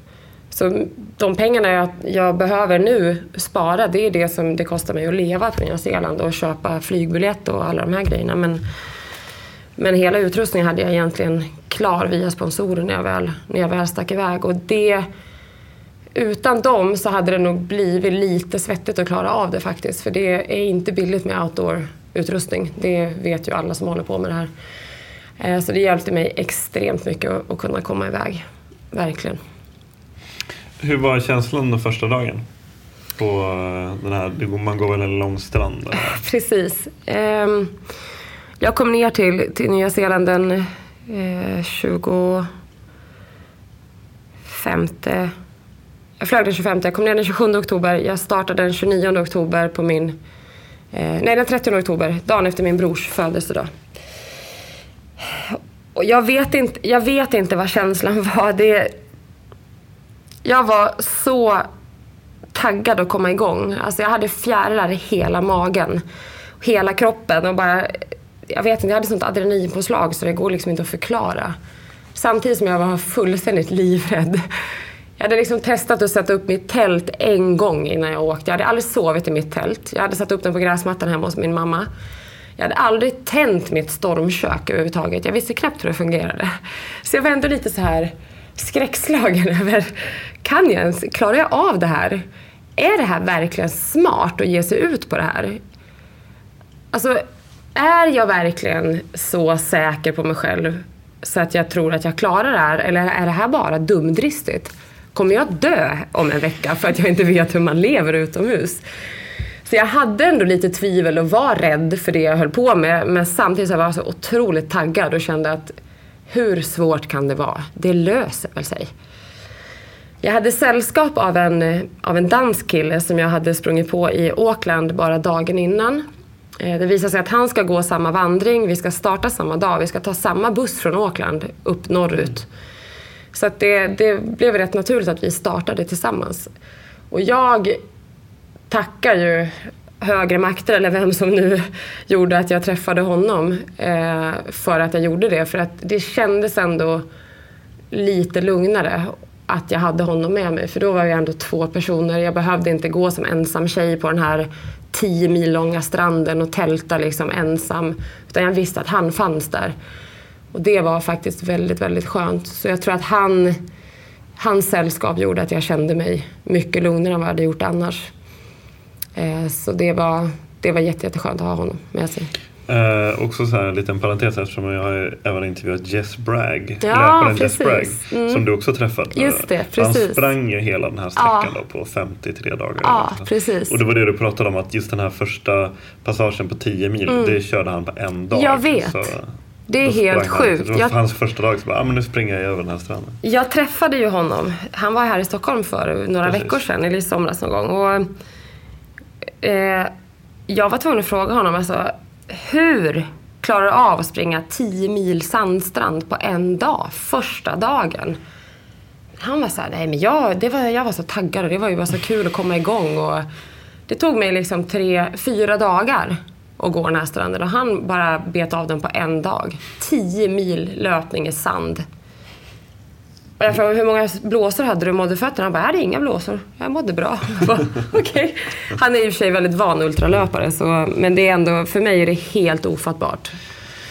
Um, alltså det är ju en, det är en lång vandring och lång tid och Mm. eh, kort intervju höll jag på att säga. Men, men eh, kan du på något sätt ta oss eh, genom naturen på något vis? För det är ju verkligen, det är som du säger, det är ju ingen överdrift. Man går igenom i stort sett alla nästan klimattyper Ja. i stort sett. Ja. Eh, ja, jag kan ta er genom naturen. Hoppas jag, om jag kommer ihåg. eh, det börjar med sandstranden, 10 mil. Efter sandstranden hade jag de tre värsta skogarna som jag någonsin har sett i mitt liv. Alltså det fanns inga stigar, det var lera upp till anklarna. Det är så tät bevuxet så att man förstår inte ens att det går att ta sig fram överhuvudtaget. Jag grät och ville bara åka hem i stort sett. Ja, det var hemskt. Så man går genom alltså, stranden, det är skogar. Eh, det är väldigt mycket farmland uppe på Nordön. Det, de har alltså jobbat i åratal för att komma överens med bönderna där. Att man får gå genom hela deras fårfarmar och allting. Så jag har ju gått liksom genom hav med tusentals får. Och, det är helt sjukt. Man öppnar liksom en grind och bara, okej, här inne är det typ 3000 får och nu ska jag gå här igenom. Och det är får överallt och det är ganska äckligt på marken för det är fårskit överallt och det luktar ju inte gott och hemskt. Fåren var ändå okej, det var värre när man kom till de här kofarmerna. Alltså kor är ju helt livsfarliga. De är liksom hur stora som helst. De gillar inte att man kommer och stör dem. Jag blev utjagad ur en hage en gång så jag var tvungen att hoppa över ett, ett elstängsel ut för att jag kunde inte gå där. De var helt vansinniga. Um, så det är jättemycket farmland. Hela Nordön är i stort sett bara fårfarmar. Um, leden går också på Highway 1. Jättemycket stora bilvägar. Vilket folk har extremt mycket invändningar emot. Att det går på, på vägar överhuvudtaget. De har ju, alltså Eh, Teraroa Trust, som är alltså stiftelsen som äger hela leden, har ju gjort ett jättejobb med att faktiskt länka ihop alla dessa vandringsleder genom Nya Zeeland till en lång sammanhängande led. Jag tycker de har gjort ett fantastiskt jobb. Folk som klagar på att man får gå några mil på, på väg tycker jag bara ska åka hem och göra någonting annat. För att det, det jobbet de har lagt ner på det här är helt otroligt. Jag såg vägarna bara som så här transportsträcka. Det var inte jättekul att gå bredvid liksom du vet, dundrande lastbilar och det är farligt självklart. Men jag stoppade liksom musik i öronen och försökte bara försvinna därifrån ett tag. Och för mig var det liksom bara en del av vandringen. Det var inte världens roligaste, men det funkade. Eh, man går över... Egentligen på Norden är det egentligen bara en stor bergspassage där man går över 1700 meter som högst. Ehm, så det är liksom den första alpina ehm, passagen som man har. Eh, det är fyra dagar och eh, vad var det? 12-13 mil tror jag. Ehm, med ganska jobbiga berg. Man är inte så van vid berg då, när man kommer dit. Då har man mest gått liksom genom skogar och sådär. Och sen är det mest farmland hela vägen ner till Wellington i stort sett. När man kommer till Wellington så, nej nu missar jag en jätteviktig del. Leden går på Wanganui River som är den längsta floden på Nya Zeeland. Så 17 mil ska man paddla kanot längs leden. Det går inte att gå där, man måste mm. ner i en kanot. Jag har ju paddlat kanot två gånger i mitt liv. Jag tänkte att jag skulle sommaren innan jag åkte paddla en jäkla massa kanot och kajak och så här i Stockholm för att träna lite. Det blev ju noll meter och noll gånger. Men har du 17 mil på dig att testa? Ja, så att eh, när jag väl började närma mig eh, platsen där man skulle hoppa i den här kanoten så var jag för det första tvungen att hitta någon att, paddla med. För de här uthyrningsföretagen som hyr ut kanoterna tillåter inte att man paddlar ensam. Så jag hade ingen att paddla med. Jag var ju ensam vid det, vid det tillfället. Så jag hittade en 60-årig eh, nyzeeländare som hade bott i Kanada sedan 70-talet. Som heter Neil. Och han bara, men jag har inte heller någon att paddla med. Men perfekt, vi paddlar ihop. Så vi spenderade liksom fyra, fem dagar i en kanot tillsammans och har aldrig träffat varandra innan. Och det var ju hur häftigt som helst. Så det är en jätteviktig del av, av, eh, av vandringen. Wanganui River är en så här riktigt helig plats för, för urbefolkningen där och jätteviktig. När man väl kommer ner till Wellington då efter 170 mil så tar man en färja över Cook Strait. Om man inte heter Jess Bragg för då, då paddlar man, man över. Ja. Helt galet. Jag förstår inte hur han gjorde det. Jag kunde knappt åka färja utan att bli sjösjuk. Men, eh, eh, och sen på andra sidan så, så kommer man in på Queen Charlotte Track som är en otroligt vacker vandring. Eh, genom, alltså genom Marlborough Sounds. Och, alltså det är så vackert. Det går inte att förklara. Det ser ut som fjordarna i Norge på droger. Liksom. Det är så vackert. Sen är det ju på, Nordö, eller på Sydön extremt mycket berg. Man går genom hela södra Alperna i stort sett. Man går inte över Mount Cook och de här jättehöga bergen men man går ändå över 1900 meter som högst. Och det är extremt mycket väderexponerade platser och väldigt mycket remote areas där det inte finns ingen mobiltäckning, det finns ingen bebyggelse. Och de, de passagerna var absolut tuffast på hela vandringen för då var jag tvungen att bära med mig liksom tio dagars mat jättemycket vatten. Min packning vägde så mycket så jag orkade knappt bära min ryggsäck. Så det var extremt tufft och väldigt väderexponerat. Och är det dåligt väder så gick det inte att, att ta sig förbi vissa passager. Så det var väldigt, väldigt ansträngande faktiskt. Det är bland annat därifrån som omslagsbilden är tagen? Precis, mm. exakt. Ett ställe som heter Wyo Pass som jag skulle över som inte är mer än 11-1200 meter så det är inte högt men är det dåligt väder så så är det ett helvete rent ut sagt. Det står till och med en skylt på stugan där man bor precis innan. Så står det att eh, uh, Wyo Pass är fantastiskt. Det har de vackraste, en av de vackraste utsikterna på hela Nya Zeeland. Men it can be hell in bad weather. Och det är precis det det är. Det är livsfarligt att gå där när det är dåligt väder. Så jag fick ju spendera en hel dag i den här stugan när jag inte kunde gå vidare för att det var så dåligt väder. Det blåste och regnade så det gick inte att ta sig över överhuvudtaget. Eh, så att det, det är väldigt... Eh, vädret är ju en jättestor aspekt när man ska igenom de här ställena. Eh, så hela, hela Sydön i stort sett är berg mer eller mindre. Eh, och lite städer. Man går igenom Queenstown och lite sådana härliga städer. Och sen är det... Alltså det är i stort sett bergslandskap hela vägen ner.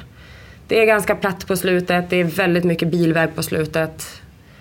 Och bara vackra vyer, man följer havet på, på slutet. Och det är en så sjuk känsla att gå längs sydkusten på Nya Zeeland. Liksom. Nästa granne är liksom Sydpolen och det är helt, ja, det är en galen känsla faktiskt.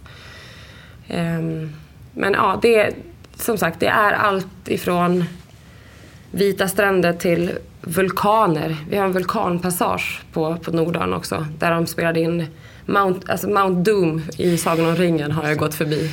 Så att jag har ju verkligen sett liksom aktiva vulkaner där det kommer rök och ja, det är helt galet. Det känns som jag gick på månen då. Men det är verkligen allt från vita stränder till snöklädda toppar och allt däremellan.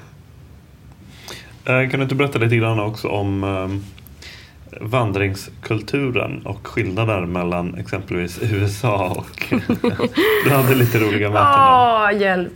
Om någon amerikan hör det här nu så kommer de döda mig. Men, nej men så här. Eh, Vandringsfascister? Eh, ja, de är lite vandringsfascister faktiskt. Eh, amerikaner som vandrar som är långdistansvandrare är extremt nördiga. De pratar inte om någonting annat än lightweight. Eh, Tarps. Alltså allting de har är lightweight. Nu pratar vi folk som sågar av skaftet på tandborsten för att spara tre gram i sin väska. Så här med facit i hand så förstår jag att man vill vandra med en, med en lätt väska. Det är klart att det är mycket lättare. Men det är också tio gånger dyrare att köpa den här utrustningen. Så alla kan inte göra det. Hur som helst. Det finns ju en jättestark vandringskultur i USA. De har ju sin triple crown med Pacific Crest Trail och Appalachian Trail och Continental Divide Trail. Så har man gått de tre så har man liksom en triple crown och då är man typ lika cool som presidenten liksom, i USA. Lite så. Eh, till saken hör att eh, i USA har de här vandringslederna funnits i 50, 60, 70 år och de är extremt väl omhändertagna. De har alltså ett system där man kan som vandrare adoptera en bit av den här leden som man har som sin egen och ta med sig ett gäng kompisar och så håller man liksom rent där. Man hugger ner buskar och krattar gruset i stort sett så att det ska bli lätt att vandra där. Eh, tar vi eh, eh både Pacific Crest Trail och Appalachian Trail kan man också rida hela vägen. Vilket gör att den får inte vara mer än en viss grad brant för att mm. hästarna ska kunna ta sig fram. Så att det finns inga passager där man behöver använda händer för att hjälpa, hjälpa sig själv upp för en uppförsbacke för att det är så brant. Utan det går liksom att vandra ganska bra hela vägen. Vilket gör att amerikaner är extremt bortskämda med väl, väl underhållna leder. I alla fall de som bara har vandrat i USA. Eh, jag tror inte att jag träffade en enda amerikan som inte klagade på Teraroa och hur den sköttes. De glömmer helt bort att den har bara funnits sedan 2011. Det, den går genom ett helt land vilket innebär att den måste gå genom vissa ställen som är ganska svåråtkomliga. Det går inte att ta sig dit på annat sätt än med helikopter. Vissa delar kan man inte ens åka till med helikopter, man måste gå dit och det tar tre dagar att gå dit. Men de gnällde på allt möjligt. De gnällde på att det var för lerigt, de gnällde på att det var för brant, de gnällde på att det var för övervuxet. Nu pratar vi liksom regnskogsområden där det växer över på liksom fyra dagar. Det är helt omöjligt att hålla det rent. Det är inte tusentals människor som går här som det är på lederna i USA utan i år kanske vi var jag vet inte hur många som tog, tog sig hela vägen. Vi kanske var 200 personer som gick hela vägen. 200 personer på 3000 kilometer. Det är ganska svårt att trampa upp den stigen. Men de gnällde så vansinnigt mycket. De vill bara att det ska se ut som det ser ut i USA. Det ska vara lättvandrat, man ska liksom, det ska vara en walk in the park. Och jag blev vansinnig på det där. Alltså jag hade så mycket diskussioner med de här amerikanerna så att de måste ju bara ha tyckt att jag var jättemärklig till slut.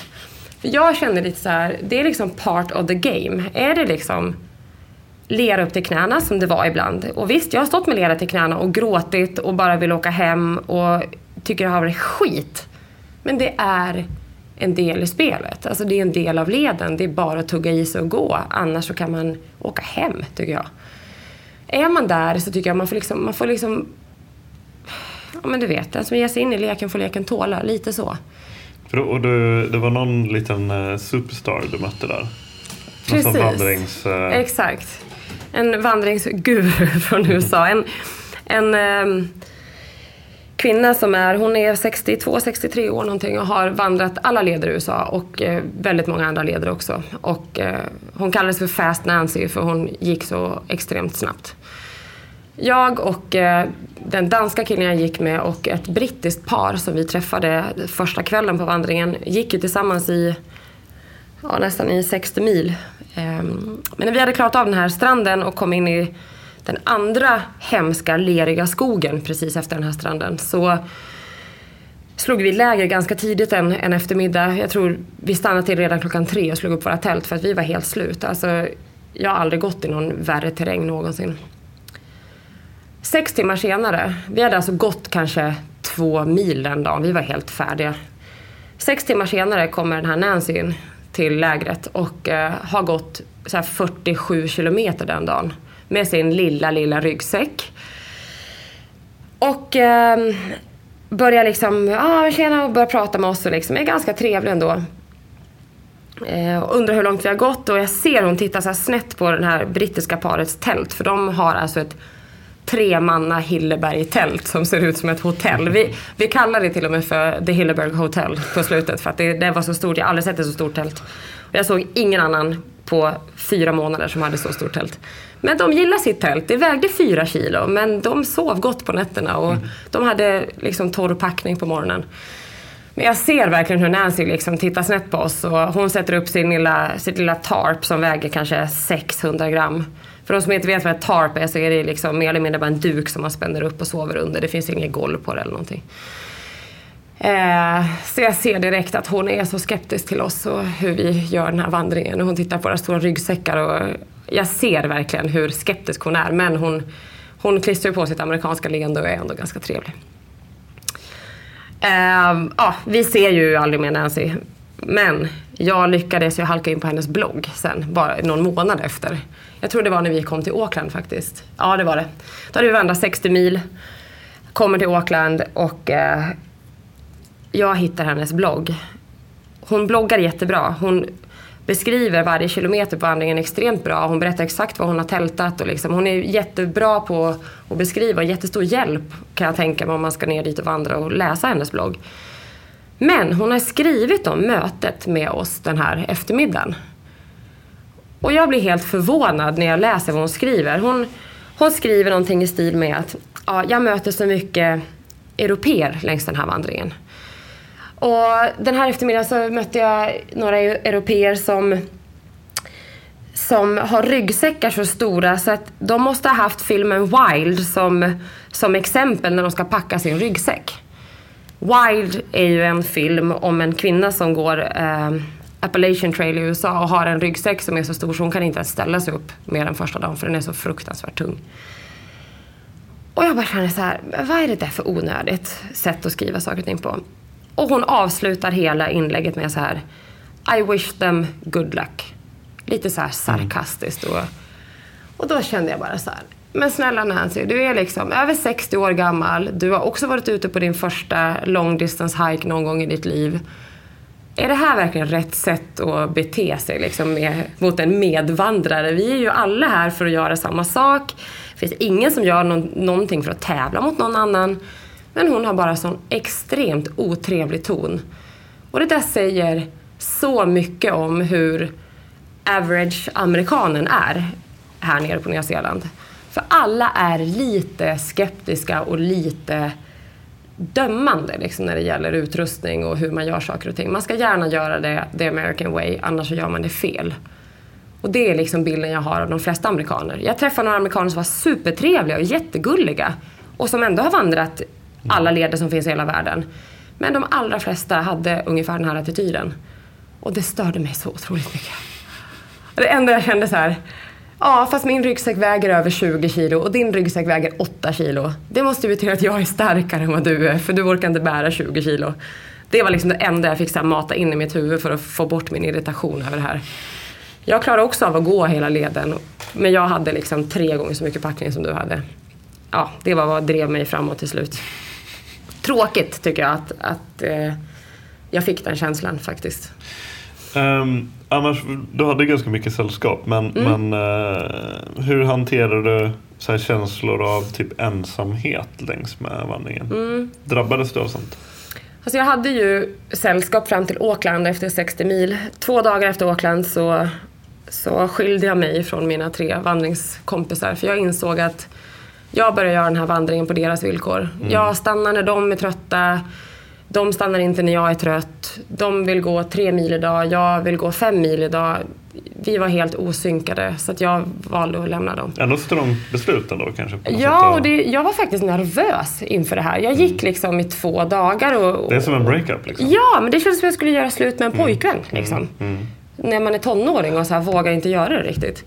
Helst skulle jag vilja så här, skriva en lapp och skjuta in i tältet hos någon för att så här, berätta att "Nej, jag gick utan er, hej då. Men jag gick hela dagen och funderade på det här och sen på middagen på kvällen så bara du, eh, hörni, jag måste säga en grej. Ni kommer få gå utan mig imorgon. Och de bara tittade på mig så här och tappade hakan och trodde att jag skulle bryta och åka hem. Och jag bara, nej, men jag kommer att gå ensam från nu. Ni får gå utan mig. Och de tyckte det var jättetråkigt. Alltså den ena killen började liksom gråta och tyckte bara, men gud vad tråkigt och jag gillar det jättemycket. Och, ja, men jag gillar er också men det är inte det. Det, det är inte ni, det är jag. Du vet den gamla klassikern. Ja. Så från, från det så gick jag ju mer eller mindre ensam eh, hela vägen ner. Så jag var ju extremt mycket för mig själv och ensam. Men faktum är att när jag lämnade dem så blev jag direkt mycket, mycket starkare. När jag kände att jag gjorde det här på mina egna villkor och på mitt eget sätt så fick jag jättemycket styrka av det. Det fanns liksom ingen annan som kunde bestämma över mig hur långt jag skulle gå eller när jag skulle vila eller inte vila utan jag gjorde det helt och hållet på mina egna villkor och det gav extremt mycket energi. Sen var det ju självklart jätte, jättetufft vissa dagar att vara ensam. Alltså när jag kommer till en flod som jag vet att jag måste korsa och det finns ingen bro. Det är klart att jag kände mig liten och rädd då och kände att hur ska det här gå? Nu hade det varit ganska skönt att vara fyra personer och inte ensam. Men för varje sån hinder som jag mötte så blev jag ju bara starkare och starkare och till slut kände jag att det finns ju ingenting jag inte klarar av nu. Jag kan ju jag kan göra vad som helst. Så det fanns liksom inte någonting som skrämde mig till slut. Så för rädslans skull så var det inga problem efter bara någon vecka. Däremot var det ju jättejobbigt de dagarna som jag kände mig extremt trött och energilös och längtade hem och inte ville gå en meter till. Då var det rätt tufft att vara ensam och peppa sig själv mentalt och fortsätta. Då är det mycket lättare om man har med sig någon som är lite starkare för tillfället och säger men Helena kom igen, nu tar vi en kilometer till. Vi vilar om tio minuter, vi vilar om en timme. Nu skulle jag göra allt det själv och det var ju rätt tufft många gånger. Det finns många gånger när jag mitt i en uppförsbacke när jag är som tröttast bara knäppte av mig ryggsäcken och släppte den bakåt och bara satt mig ner och grät för att jag var så vansinnigt trött och så less på det här så att jag ville bara åka hem. Men varför gjorde du inte det? Var, hur nära var det att bryta? Och vad var det som gjorde att du fortsatte ändå? Ehm, jag ville... Min kropp sa till mig att bryta i stort sett varje dag från 100 mil. Så de sista 200 milen tror jag varje dag att jag tänkte att okej, okay, ska jag lyssna på min kropp nu ska jag sätta mig ner och inte gå en meter till. För så trött var jag varje dag förutom på mina vilodagar. Eh, men jag tänkte att jag är frisk. Jag ska vara glad att jag är här. Jag, det finns människor som aldrig någonsin kommer kunna göra en sån här grej. Jag har samlat för 17 in pengar till Cancerfonden som hjälper cancersjuka människor och just de här människorna Många av dem kan aldrig göra en sån här grej. Det finns människor som är bundna till sin säng och aldrig mer kan ta sig upp därifrån. Min moster lever på grund av cancerforskningen. Jag måste ta mig i mål, för jag måste liksom ro i land den här vandringen. Jag måste ro i land min insamling. Jag kanske kan rädda livet på någon annans moster. Då får du fan bita ihop och fortsätta. Alltså sluta gnäll. Det är bara, det är bara låren som gör ont, det är bara ett knä som gör ont, det är bara din fot som gör ont, det är bara lite lera. Alltså fortsätt gå. Så jag kände någonstans att så länge jag inte bryter ett ben eller får någon annan skada som gör att jag inte kan röra mig framåt så kommer jag att ta mig dit jag ska. Jag kommer att ta mig i mål. Om jag så ska krypa de sista hundra milen så ska jag fan ta mig dit. Och den, den, det drivet var så starkt i mig. Så att jag hade liksom innerst inne aldrig en tanke på att verkligen, verkligen ge upp. Fram till det kanske var 50 mil kvar och jag fick så vansinnigt ont i min höft så jag kunde knappt gå. Då kände jag så här, okej, okay, this is it. Nu kanske jag måste bryta ändå på grund av skada. För jag hade ändå lovat mig själv att jag kommer aldrig sätta min hälsa på spel så att jag blir skadad för livet av det här. Jag behöver min kropp i mitt jobb när jag kommer hem. Och jag kan inte komma hem och vara helt ledbruten eller sjuk eller ja, du vet, långtidsskadad. Liksom. Det går inte. Så då var det faktiskt första gången som jag blev lite orolig över att jag skulle faktiskt bli tvungen att bryta. För jag kunde inte gå utan att halta. Det gick inte. Det var som en kniv in i vänster höft varenda steg som jag tog. I början var det bara när jag hade ryggsäcken på mig. Och när jag väl gick utan ryggsäck så gjorde det inte ont. Men på slutet så gjorde det ont oavsett men vad var om jag hade packning. Eh, jag konsulterade min, min sjukgymnast som jag har här hemma. Och han, han var rätt säker på att det förmodligen är en nerv i kläm någonstans i kroppen. Eh, och då är det självklart ganska bra att hitta en kiropraktor eller någonting som kan knäcka loss det där. Och konstigt nog, bara någon dag efter så springer jag på en, en tysk och hans fru som är där och vandrar. Och han är kiropraktor och osteopat. Och det är också så här, men vad är oddsen på att det händer? Så han behandlar ju mig på en träbänk liksom, i en så här värmestuga i en liten alpin by där. Eh, och han konstaterar också det, att det är ju, mitt bäcken och min höft är helt sned och på grund, förmodligen på grund av min ryggsäck och att jag har gått 250 mil såklart. Men det är någonting som sitter fast någonstans. Så han justerar ju mig och det blir ju bättre. Det blir inte bra, men det blir bättre. Och han, han säger ändå till mig så här att det är en nerv i kläm, du har inget diskbråck, det är liksom ingen större allvarlig skada. Så blir det inte värre än så här så, så är det ingen fara för dig att gå hela vägen. Men försök att ta lite mer vilodagar och ta det lite lugnare. Sänk tempot. Och jag kände att när han sa det, då kände jag att okej, okay, men då vågar jag ändå fortsätta att gå. Så det var ändå ganska skönt att få en diagnos av honom på plats och veta att okej, okay, det är ingenting som är trasigt någonstans utan det är bara lite nerver i kläm och det gör ont och jag får väl äta lite värktabletter och gå vidare. Så det gjorde jag. Eh, någon vecka senare så så hamnar jag på, på ett hostel. Jag har så fruktansvärt ont i min höft och jag känner att jag måste ta några extra vilodagar. Och dagen innan jag ska åka därifrån så dyker den här tysken upp igen. Så jag får ännu en behandling av honom i soffan på, på det här stället där jag bor. Eh, så jag får ju alltså två behandlingar av honom inom loppet av en vecka ungefär. Och efter det så har jag ju fortfarande fruktansvärt ont men det känns ändå helt okej. Okay. Jag har ont för varje steg och jag får leva på värktabletter i två veckor men jag kan ändå ta mig hela vägen. Uh, hur gick det med insamlingen? Hur mycket pengar drog du in? Åh, oh, det är fantastiskt. Jag fick in 164 000. 14 000 över målet? Ja. Mm. Och den är faktiskt nu uppe i 169 000 så det har trillat in 5 000 efter att jag kom hem också. Så jag klarade ju målet med, med råge. Det känns ju helt fantastiskt.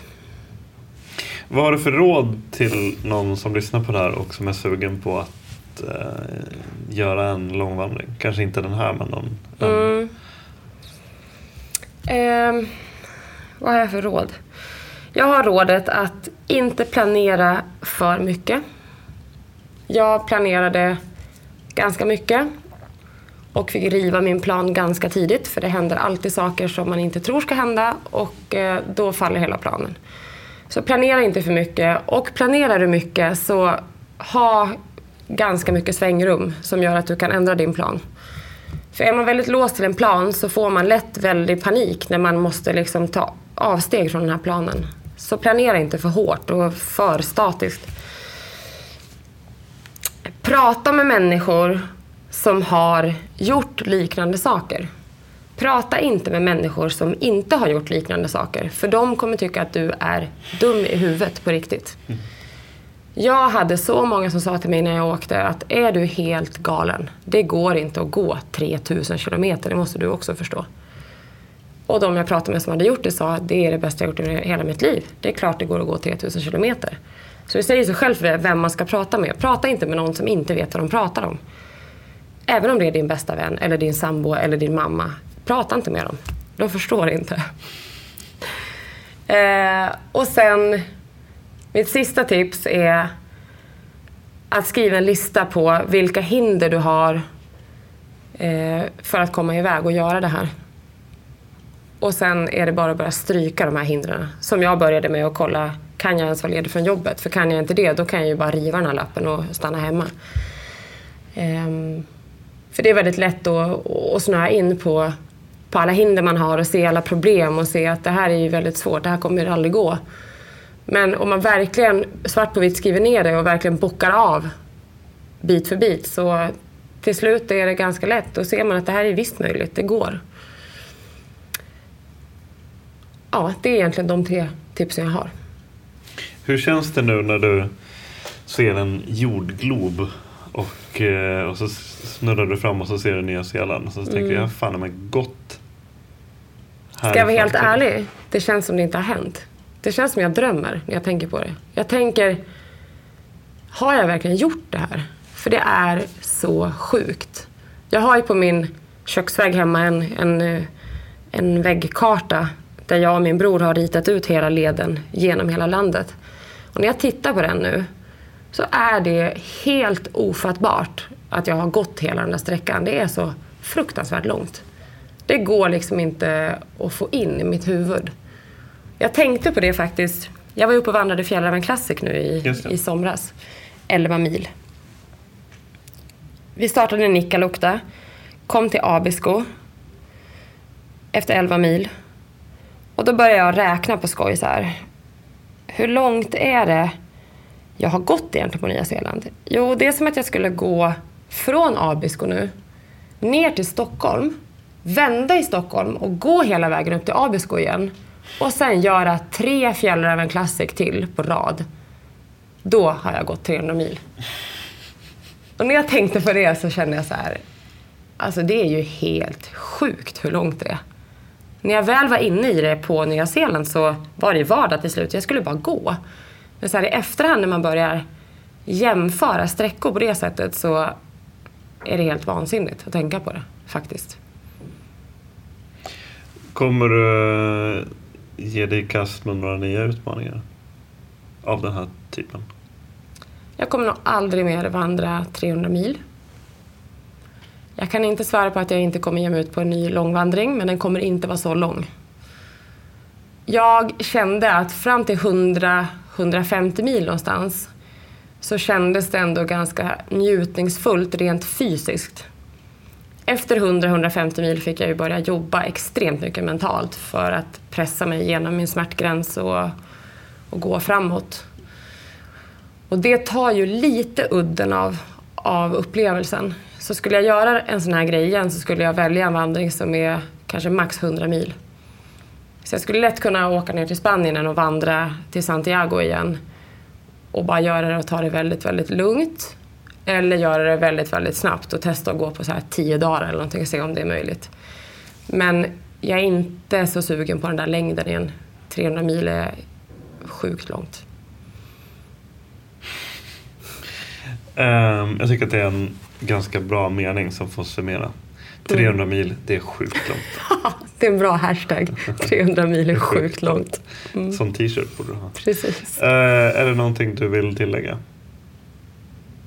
Nej, inte mer än att min insamling, fort, insamling fortfarande rullar på. Man får gärna gå in och donera en krona eller två. På Cancerfondens hemsida så kan man söka på Nya Zeeland till fots så kommer min insamling upp. Och om, ni, om ni lyssnar på det här avsnittet genom Acast så mm. finns det en länk som du kan klicka på just nu. Mm. Um, tack så jättemycket för att du tog dig tid. Tack själv för att jag fick vara med. Life. One Life. Husky finns även på Facebook, Instagram och Twitter. Podcasten Husky görs i samarbete med Lundhags och Den produceras av Husky Productions. Musiken görs av Joel Möller.